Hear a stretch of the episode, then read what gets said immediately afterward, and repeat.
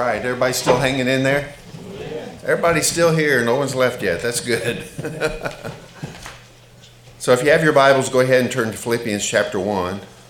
Actually, your handout has the wrong scripture on it, so I am I do make mistakes occasionally. So it's uh, Philippians chapter 1 verses 15 through 30 is what we're going to be reading today. But uh, before we get to that, I did just want to mention one thing. We get uh, letters from IBSA on the amount that we give for the cooperative program, and they sent a very nice letter to us uh, saying that for the year 2021, we were number 88 among almost a thousand IBSA churches in, in corporate giving. So give yourselves a well, I hope everyone's doing well today. We're going to be in Philippians chapters 1, as I mentioned, starting with verse 15. So we're going backwards just a little bit and picking up some verses from last week. But really, this message today is about reclaiming your joy. Reclaiming your joy. Christians are supposed to have a sense of joy, right? And uh, it feels like over the past couple of years, maybe we've lost a little bit of that joy. Maybe I'm just reading things into it. But it seems like in the church in general, not necessarily this church, but the church in general, that there's a little bit of dampening of spirit uh, and little unsureness of where God may be leading us through all of this. And I don't know about you, but me personally, sometimes uh, I think I've not had the joy that I should have. And usually it happens when you have three or four or five things kind of hit you all at once. Have you ever had that? where three or four or five different things hit you all at once and you're kind of scrambling and you're wondering what in the world is going on and before you know it you've kind of lost that sense of joy and maybe life becomes a drudgery well that's what i want to talk about today and first i want to do that by starting out by just reviewing from the last couple of weeks some things that we have talked about first thing we I want to remind you of that we talked about is the importance of christian fellowship and the fact that Satan would love to kill fellowship within the church. Amen?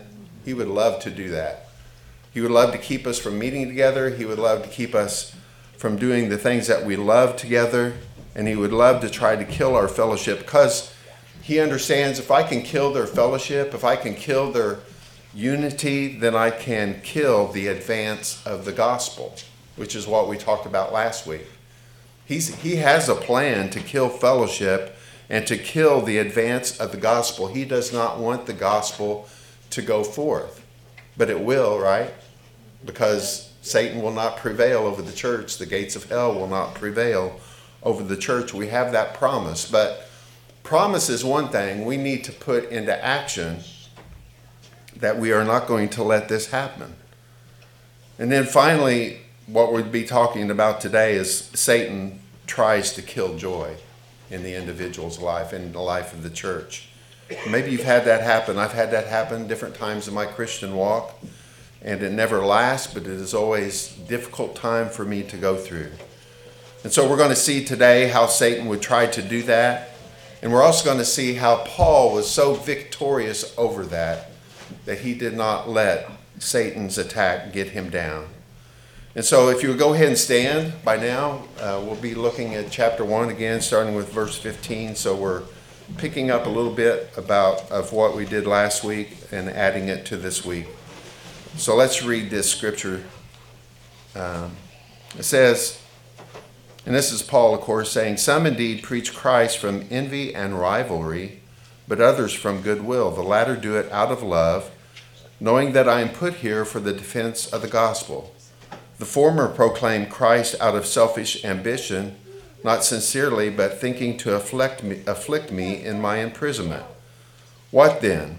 Only that in every way, whether in pretense or in truth, Christ is proclaimed, and in that I rejoice. Yes, and I will rejoice. For I know that through your prayers and the help of the Spirit of Jesus Christ, this will turn out for my deliverance as it is my eager expectation and hope that I will not be at all ashamed, but that with full courage, now as always, Christ will be honored in my body, whether by life or by death. For me to live is Christ, and to die is gain. If I am to live in the flesh, that means fruitful labor for me. Yet which shall I, I shall choose, I cannot tell. I am hard pressed between the two. My desire is to depart and be with Christ, for that is far better. But to remain in the flesh is more necessary on your account. Convinced of this, I know that I will remain and continue with you all for your progress and joy in the faith, so that in me you may have ample cause to glory in Christ because of my coming to you again. Only let your manner of life be worthy of the gospel, so that whether I come and see you or am absent, I may hear that you are standing firm in one spirit, with one mind, striving side by side for the faith of the gospel, and not frightened in anything by your opponents. For this is a clear sign to them of their destruction, but of your salvation, and that from God.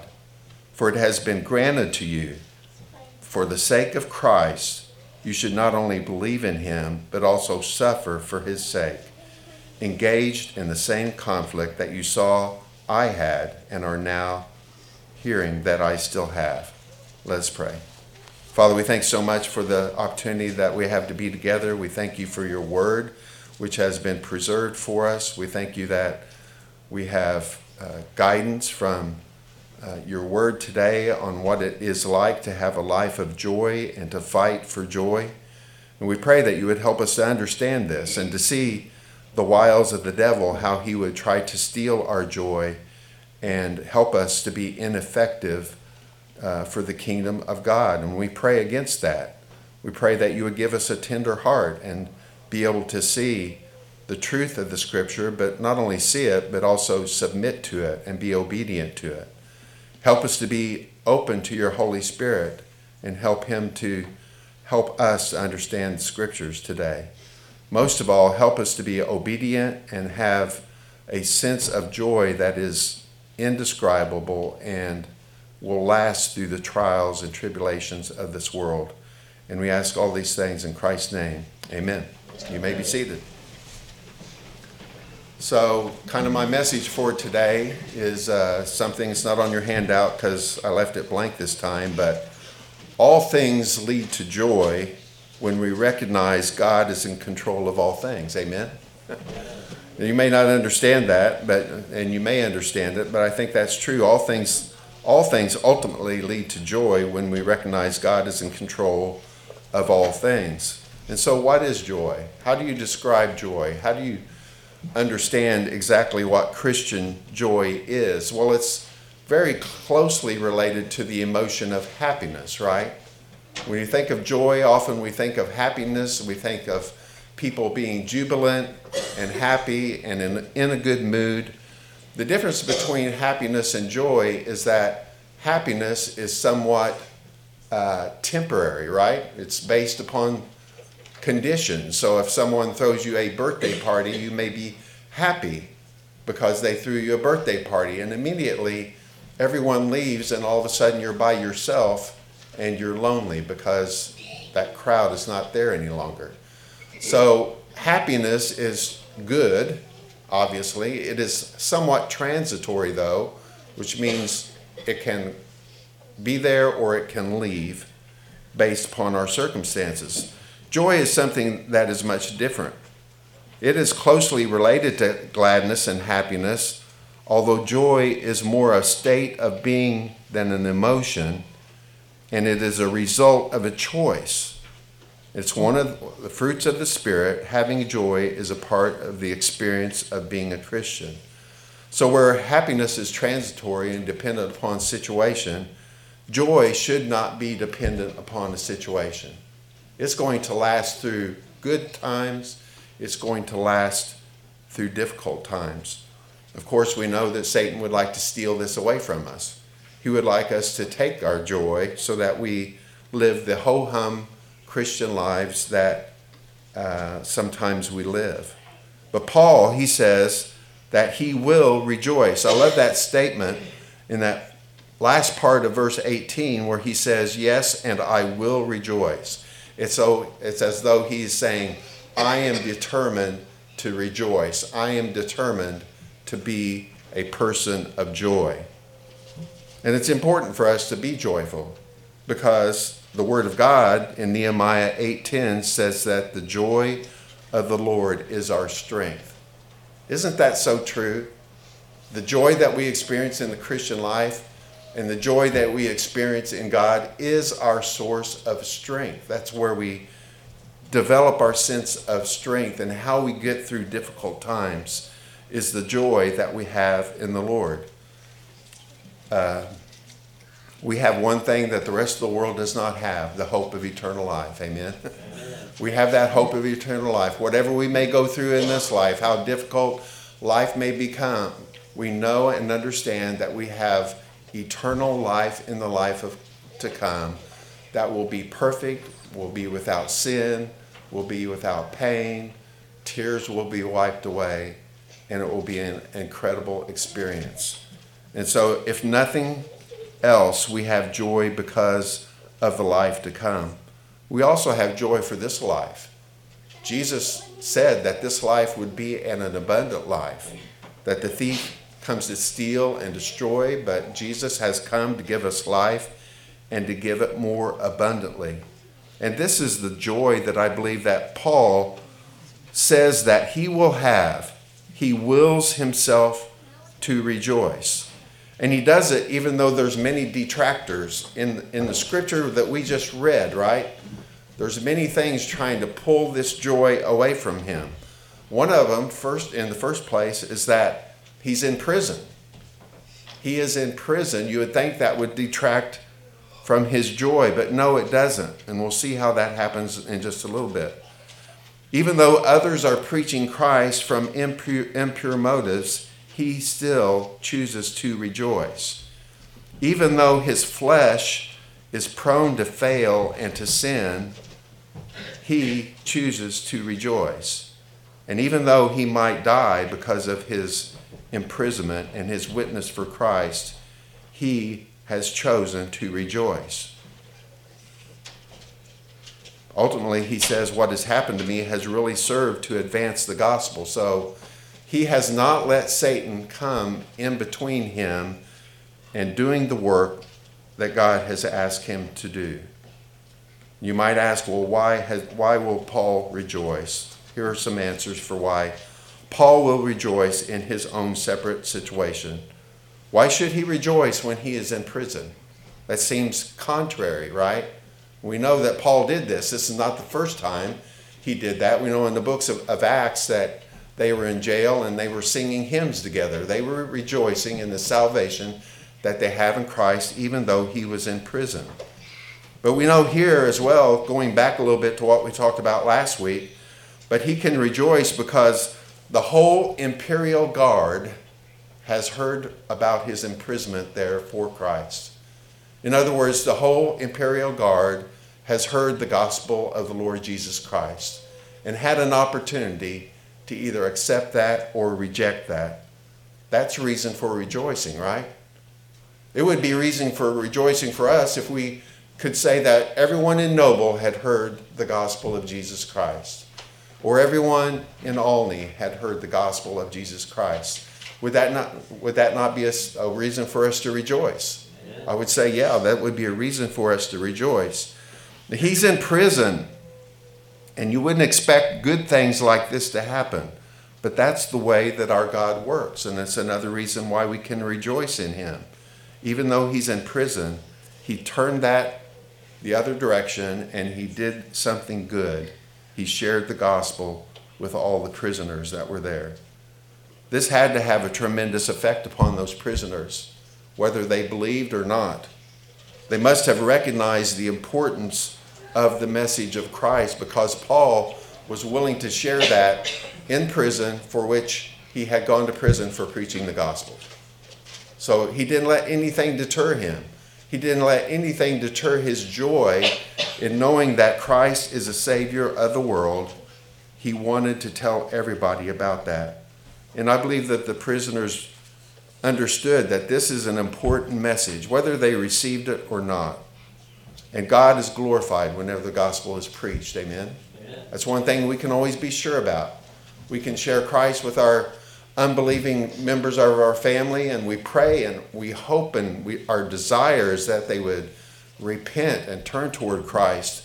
But even if they don't, that word has not gone out void, and God will be glorified through the preaching of the gospel of Jesus Christ. All of these guards, and it says not just the guards, but all the rest know that he is in prison for Christ and that this is an important message. And in that, I believe Paul rejoices. Paul even says that I will rejoice when others preach Christ, even with ulterior motives other than that of love. We believe that we should, our motive is important, right? we I've said that many, many times. The way that we do things, our motive is important. We need to do it out of a sense of love, not out of a sense of uh, compulsion or doing it to earn God's favor.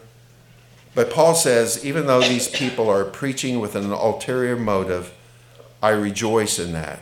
In verse 18, he says, What then? Only that in every way, whether in pretense or in truth, Christ is proclaimed, and in that I rejoice. Yes, and I will rejoice. Paul rejoices each and every time that the gospel message is biblically preached.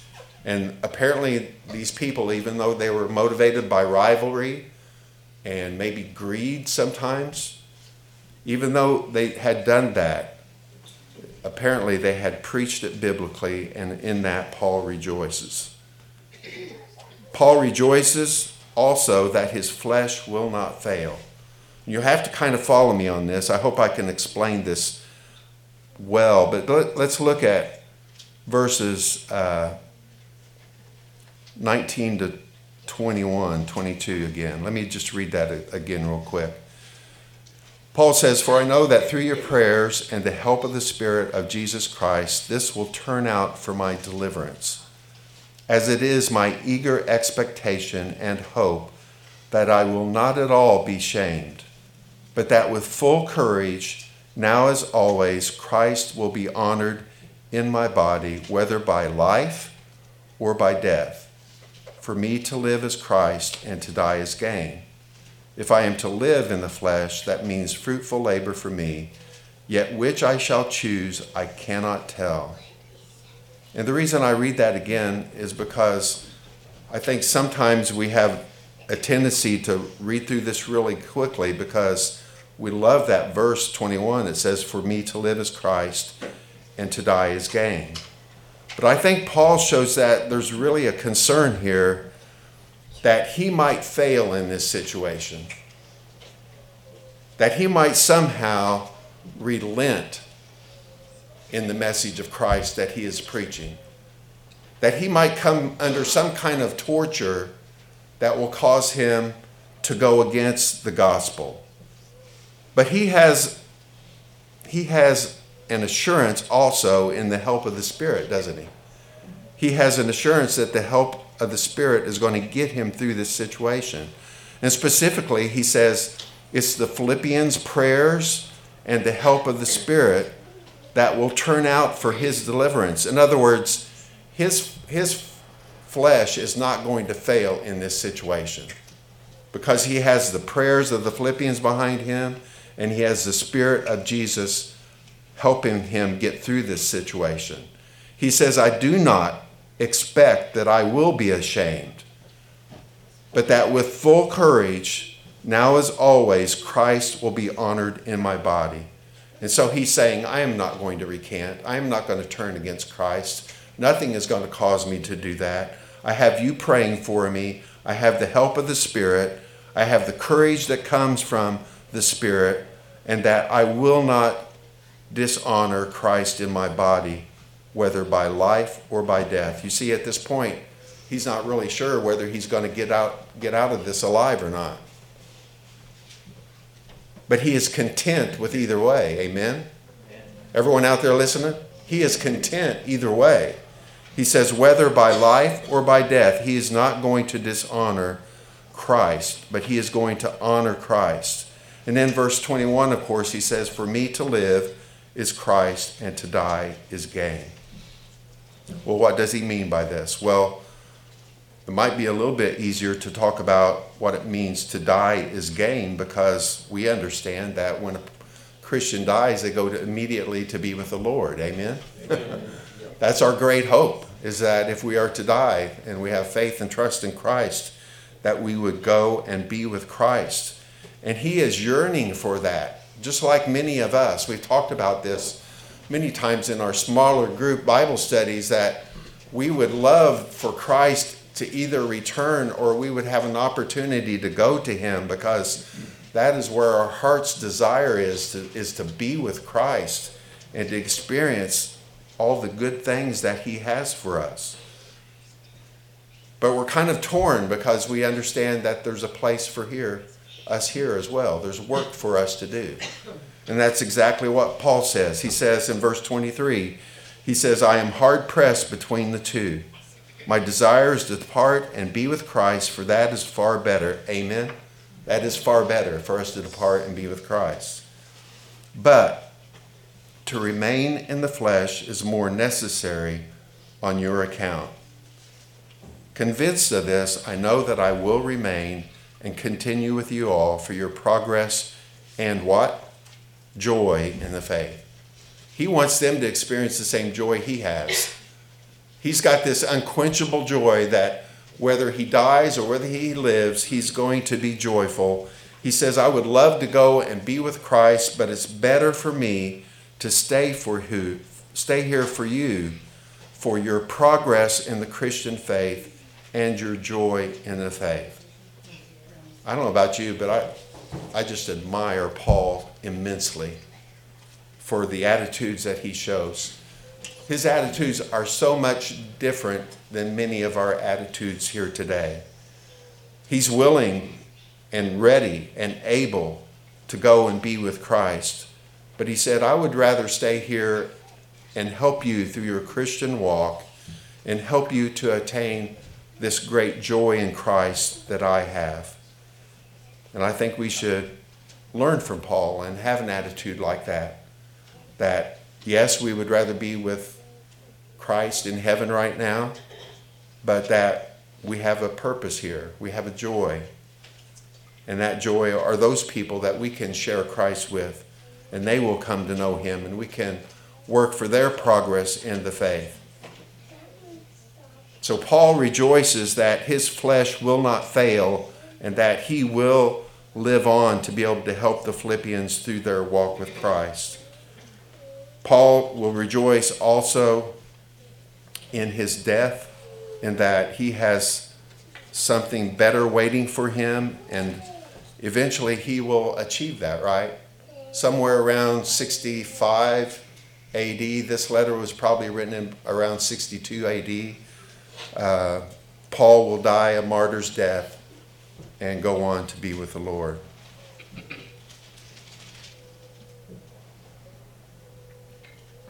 So whether he lives, he's with Christ. Whether he dies, he's with Christ. And it's the same for us. When we live, we live to Christ. We no longer live for ourselves. Galatians 2:20 says, Paul says, I have been crucified Christ. It's no longer I who live, but Christ who lives in me. In the life I now live in the flesh, I live by faith in the Son of God who loved me and gave himself for me. That should be our attitude. Amen? Should be our attitude that we live for Christ. So Paul sacrifices himself to remain and continue with them for their progress and joy in the faith. Then, starting with verse 27, Paul gives some advice to the Philippians. I think he's giving advice because he's just told them that he's staying to work with them and to progress their faith, and he wants them to understand what this living for Christ looks like.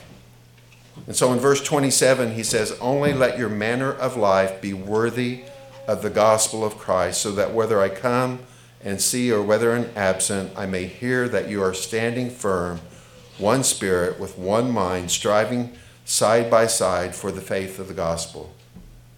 So here's some of his advice to the Philippians Let the way you live be worthy of the gospel of Christ. Amen. Easy, right? No one said it was easy. No one said it was easy. But it's not in our strength, right? It's not in our strength. It's in the strength of the Holy Spirit. I heard this saying this week, and I can't remember who said it, but it applies to the situation here. And this preacher, maybe it was Wednesday night, I'm not sure, but he said, Stop trying and start dying. Right? Stop trying in your own in your own strength and die to Christ. It's what the Bible calls resting in Christ. He did everything for us. There's no there's no work for us to do other than what we do by the grace of God and the power of God. So stop trying and start dying. In other words, all of the things that you have in your life that may be causing you to have less joy than what Christ can give, let those things go. Surrender those things over to God, and you will have joy in Christ. He tells them not only to live a life worthy of the gospel of Christ by dying, but stand firm in one spirit. Stand firm in one spirit.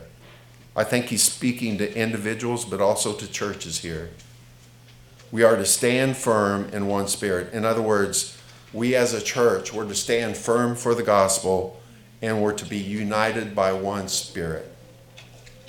Precious fellowship that we have at Freedom Baptist Church, we don't want to lose, do we? It's worth fighting for, it's worth standing firm for. And then he says to strive side by side with one mind strive for the faith of the gospel. In this situation, the faith of the gospel is referring to the message of the gospel. We don't want to lose that, folks. We don't want to lose that. It can be gone in one generation. The gospel of Jesus Christ, the faith of the gospel, the actual message of the gospel. Jesus died for our sins, according to the scriptures. He died and he rose on the third day, signifying that God found his sacrifice acceptable, and all those who place their faith and trust in Christ and repenting of their sins have eternal life. And he's gone to heaven to prepare a place for us, and he's coming back to take us to himself. That is the gospel message. It's faith and trust in Christ alone.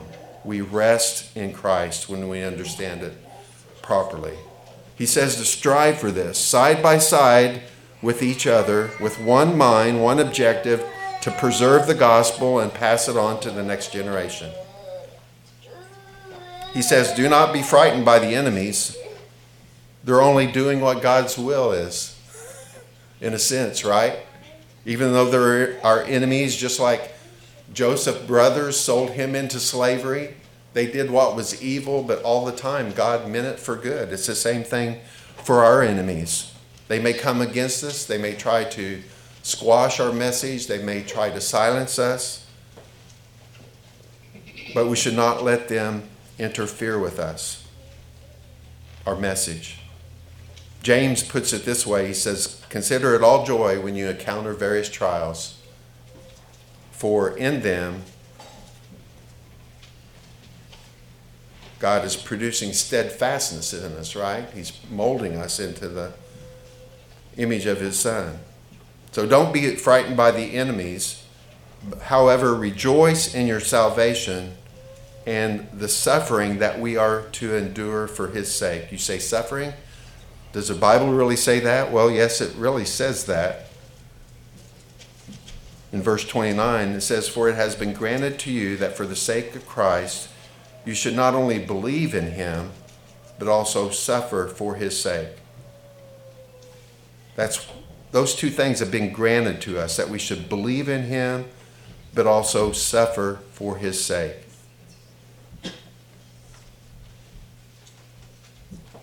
First Christians were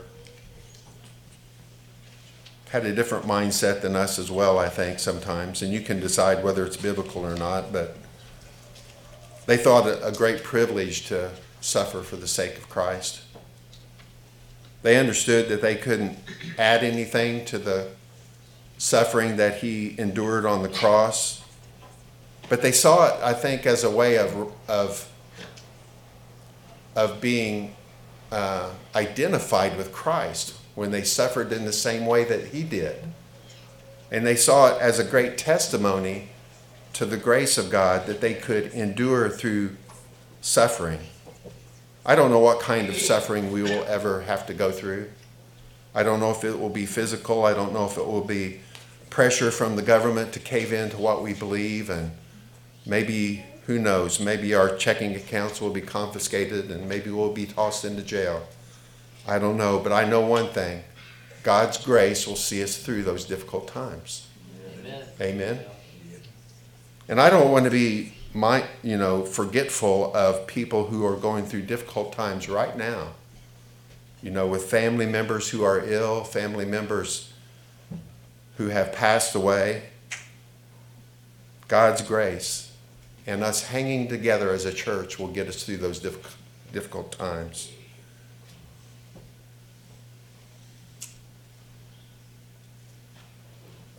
So stop trying, start dying. For the Christian, we feel and experience joy when we fully understand the gospel and we, we fully experience joy as the gospel advances. All of us feel that, right? As we see the gospel going forth, we see videos of the gospel going forth in other parts of the land, we feel a sense of joy in that. But ultimately, I have to say, our greatest joy, of course, is our relationship with Christ. Amen. Knowing Him, having His presence within us, having the assurance of being with Him in heaven is a reason for us to have joy unspeakable. Let's pray. Father, we thank you so much for this time that we have uh, had to look at your word and to study it. And I'm sure there's much, much more that could be said about joy and other parts of your word and the Bible, and maybe we'll have time to look at those sometimes, but the message here is clear that Satan would love to take away our joy, and he did with Paul. He tried to take it away by uh, putting him in prison, he tried to take it away by having others preaching Christ out rivalry and enviness. He tried to take it away by instilling in Paul a sense of fear that he might somehow bring dishonor to Christ. And he tr- ultimately tried to instill fear by threatening death to Paul. But there's an answer to each one of those to where it shows that Christ is victorious over those. And so help us during these difficult times to always focus upon Christ and his love for us, his steadfastness to us. He's never going to leave us or forsake us. And his plan is ultimately that we be forever with him in heaven. Help us to come back to this each time we feel discouragement or a lack of joy.